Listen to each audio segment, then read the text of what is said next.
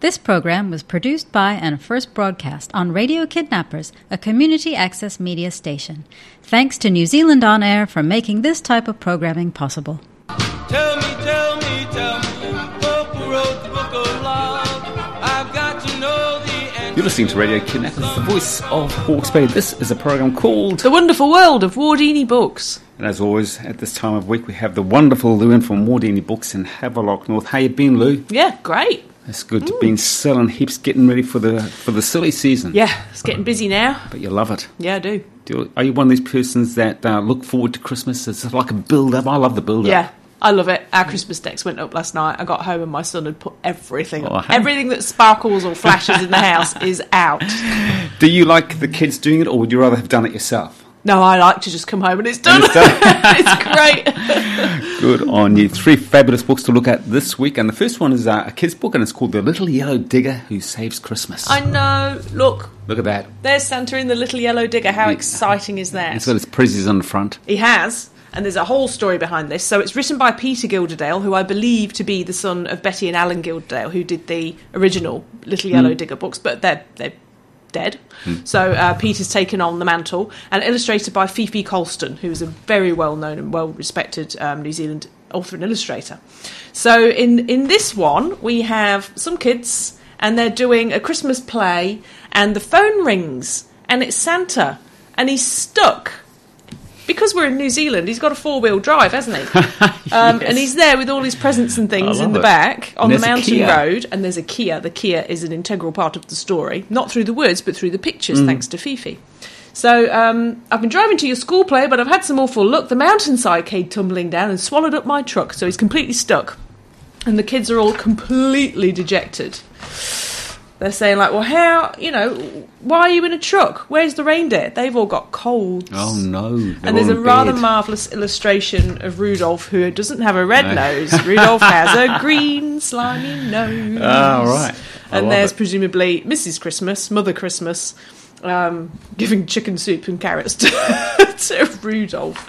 Um, so there's all sorts of, you know, uh, explanations of why he is in the truck on this mountainside road in Aotearoa, New Zealand. And the kids are so glum. They're Oh, like, he's not going to get to our play Good drawings, aren't they? brilliant drawings, yeah. And she's just got, I think, you know, a really good representation of Kiwi kids there. Absolutely. Um, and there's this little girl, the little yellow digger, is parking in our parking bay. The digger driver's daughter was helping with our play. So who gets in the in the truck but the digger driver's daughter? And there's the Kea again on the top, supervising. Could you say it ten uh, times in a row? Digger driver's daughter. I don't know. Probably not. It's a good one. Um, and then they all go. They all go chugging off down the mountain road. Yeah, Um, and um, you know what happens? They they're gonna they're gonna rescue Father Christmas, Santa, who's Save sat day. there looking quite grumpy in his And it's got a sunny in his sunnies on because it is summer in New Zealand after all. Um, so they dig him out and they sort out the truck. Uh, actually, no, they don't sort out the truck. And there's the Kea looking quite worried about the whole thing because how's Santa going to get all the presents to all the kids no. on, or everybody, not just the children? Yeah, Thank you very much. come to my place. On yeah, absolutely on um, on Christmas Day. So off it goes in the little yellow digger, and there is Christmas magic. The Kea's also in the digger because right at the end.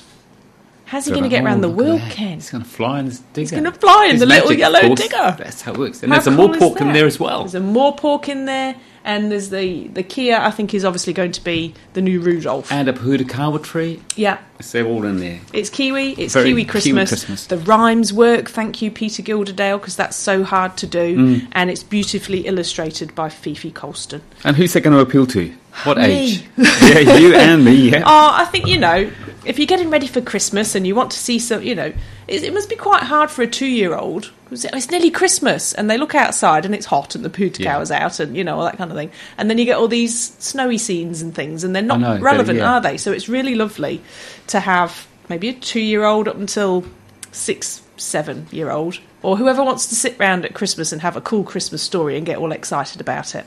And it's a funny thing. We have a hot dinner on a hot day, don't we? We sort of we brought England with us. Kinda, yeah. Well, that's colonialism, isn't it? We can go We way into that actually. if you want to. But yeah, I mean, I eat ice cream in the winter. Yeah, I don't care. Too right. Yorkshire pudding anytime. Ah. Damn right. And our, next, our next book is called The Perfume Thief. We're away from Aotearoa, we're going to Paris. Who wouldn't want to go to Paris? Love it. But this is in the Second World War when the Nazis have occupied Paris, Mm-hmm. and um, the perfume thief was her name is Clementine, and she is a reformed con artist, and she is always um, dressed in a manly fashion. So that's sort of she's worried that that's actually going to draw her to the attention of the Nazis, Mm. who you know would look at somebody like that and put you in one of the homosexual Yes. camps. You know, we're just going to get rid of you because you don't conform with that Aryan stereotype. Um, so Clementine thieved for rich people. She was really good at it from a young age. She came from a poor farming background and um, was quite different. Didn't re- receive her mother's love as she should, and just went out into the world and did her own thing. Fell in love, ca- and and became a perfumier. So she knows everything there is to know about scents and extracting scents from things and how you can retrieve memories. And and we're in Paris in, in the Second World War with the Nazi occupation and you know you can't go out after curfew you can't go drinking you can't go dancing. But the nazis can and they need people to dance for them. So so it centers around this uh, bordello. And there is um, a friend of clem's called day who is she's a mixed race girl in disguise as a white woman because you don't want to be a exactly. mixed race girl under the gaze of the nazis. Uh, but she's a performer and a singer. And then there is this beautiful beautiful um, very well known uh, singer who is under the thumb of the Nazis, and she's being kept by a commander called Lutz, and um, he's trying to uh, sort of keep her. He's in love with her. She's not in love with him. She's his prisoner. But her father was Jewish and has gone off to a Jewish camp. Nobody knows she's Jewish, and he was the top perfumier, perfumer in um, Paris, and he had a diary, and he sent this secret message to his daughter to say. eh, Posing almost as one of her admirers, you know, with flowers. You, I write about you in my diary, and she's like, "Oh my god, I've got to find this diary before the Germans do because they'll find out that I'm Jewish. Um, so she hires Clementine, who is now in her 70s, she's 72, um, to try and find this diary before the Nazis do. And to do so, she has to go and sort of ingratiate herself with the with the Nazi, who is is reselling things stolen from Jewish people. There's these quite awful scenes, really, awful. where they've got like a department store for these rich Nazis that go in and they'll they'll buy like half bottles of very expensive perfume that used to belong to a Yeah. Jewish Oh, person no, it's who has been shipped off to a camp. Yeah. And little dolls that belong to the children, you know, and it's just absolutely heartbreaking. Um, so what you you're absolutely immersed in Paris and in the underground of it's almost collaboration with the Nazis, but what do you do if they're going to kill you? Yeah, of course. Yeah, and then the whole thing about the perfumes and the scents and and just thinking about the oils and hawthorn and what goes into absinthe and mm. it's just it's decadent and it's then there's also the side of it that Clementine is dressing in a manly fashion she talks about her great love M a, a gentleman M who wasn't a gentleman but posed as a gentleman you know so there's this this sort of gender fluid um, community going on that's in great danger Now, you normally Mm. do bring in uh, a couple of quite depressing books. Is this one of those books that's got a, a happy ending? it's got the most beautiful relationships in it. Um, so I think there's a lot of hope there, and there's also the uh, sort of nods to resistance. Like the characters are in danger all the time, but they're doing the right thing. They are trying very hard to sneakily do the things that they can to thwart the German um, intentions. Is it based on fact, on things that did happen? No, actually, I would imagine it is. Yes. Yeah. Certainly sounds like it could be. Yeah. Yeah. So, out of 10, what would you give that book? Oh, it's a good sort of nine out of ten. It's it's fascinating. The characters are great. The dialogue's great, and it's glamorous as well. So it's got that kind of oh, this is so exciting and thrilling and glamorous. I mean, no way would I have wanted to have been No. there re- in No. reality.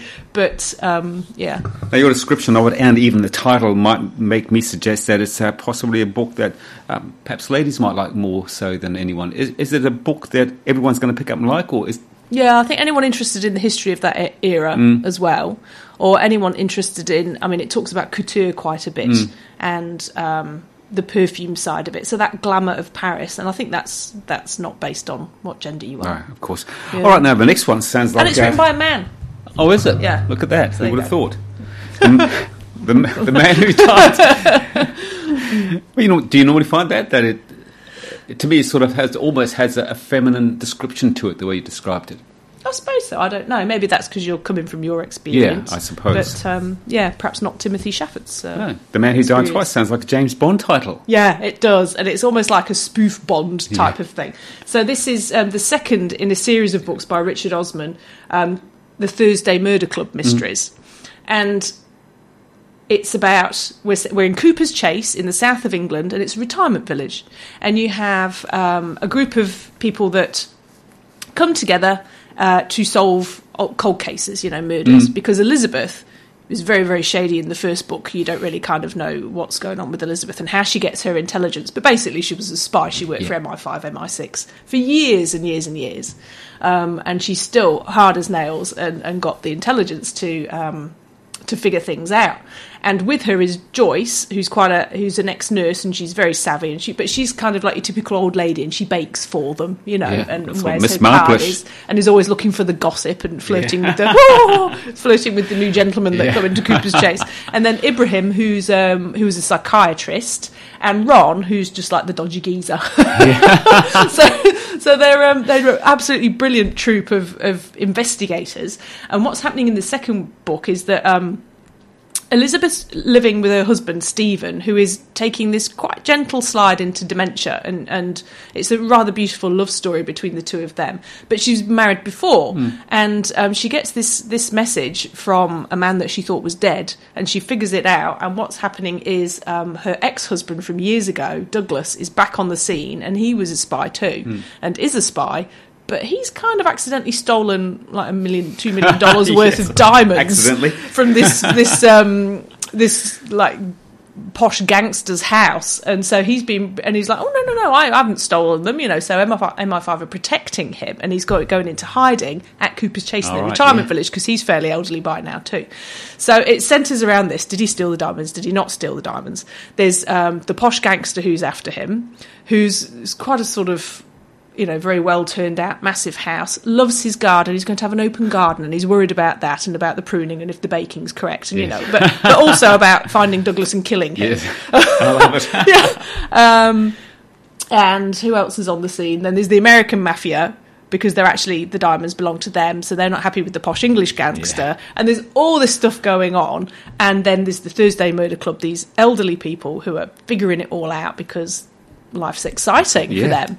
And then there's the coppers as well, Chris and uh, Donna, the real police officers, who are good good mates by now with the Thursday Murder Club, and sort of like they they swing between like mildly irritated with them Yes. and absolutely in awe of their investigative powers. So it's just a great deal of fun. They're absolutely brilliant characters. Page Turner. Yeah, real page turner. And if we want any of these fabulous books, where do we get them? Wardini books, please. Of Thank course, you. in Havelock North and Napier. As was my pleasure. You look after yourself. We'll talk at the same time, same place next week. Great stuff. Thanks, Kem.